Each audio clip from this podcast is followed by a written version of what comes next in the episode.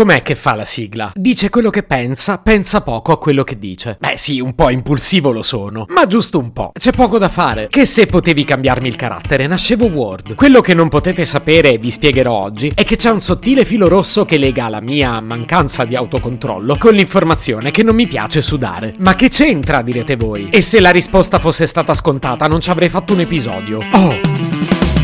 Se potevi cambiarmi il carattere, nascevo Word. Si chiama Marcello Forcina. Dice quello che pensa, pensa poco a quello che dice. Ma quando c'è da sudare, preferisce quattro chiacchiere e un Campari Spritz.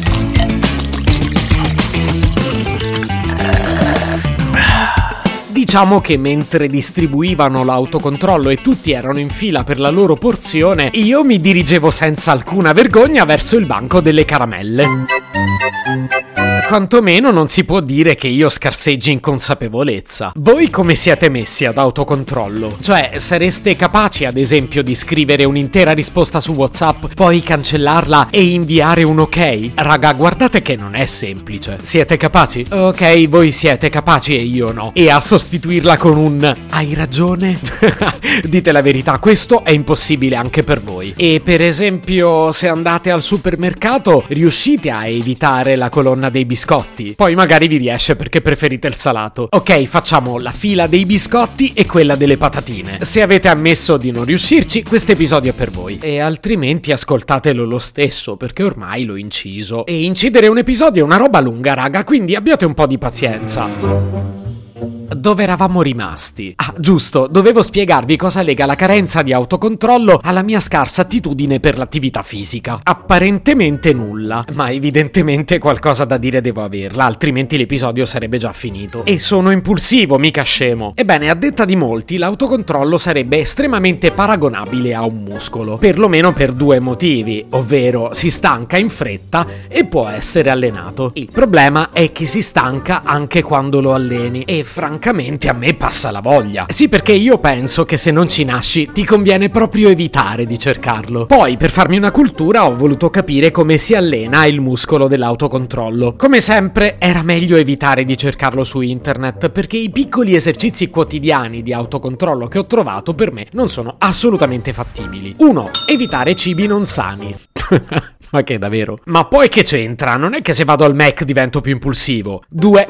Mantenere una buona postura quando ci si trova seduti. Ma così io mi sento legittimato ad essere impulsivo se la cosa mi capita mentre sono in piedi. Cioè, mi sembra coerente, no? 3. Forzarsi a leggere qualcosa di impegnativo. Ma se mi è salita la rogna, secondo te mi va di buttarmi su delitto e castigo? Ma questi come ragionano? E 4. Fare esercizi fisici che richiedano un certo sforzo.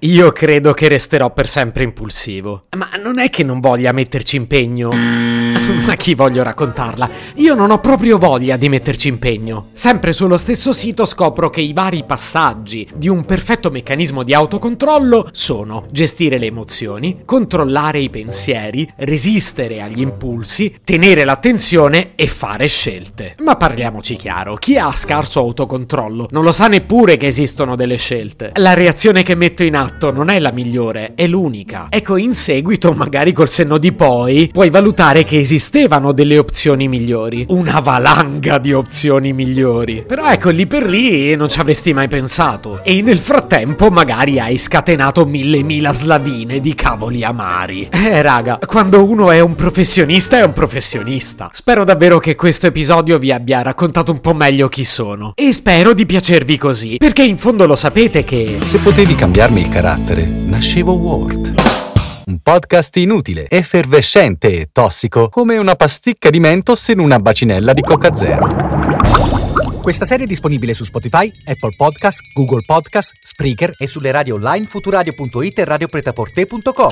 Stelline, recensioni e follow sono molto graditi. Per due chiacchiere con Marcello e aggiornamenti sui prossimi inutili episodi, segui il canale Instagram Chiocciola Nascevo Word oppure cerca su Telegram l'account Chiocciola Marcellogram.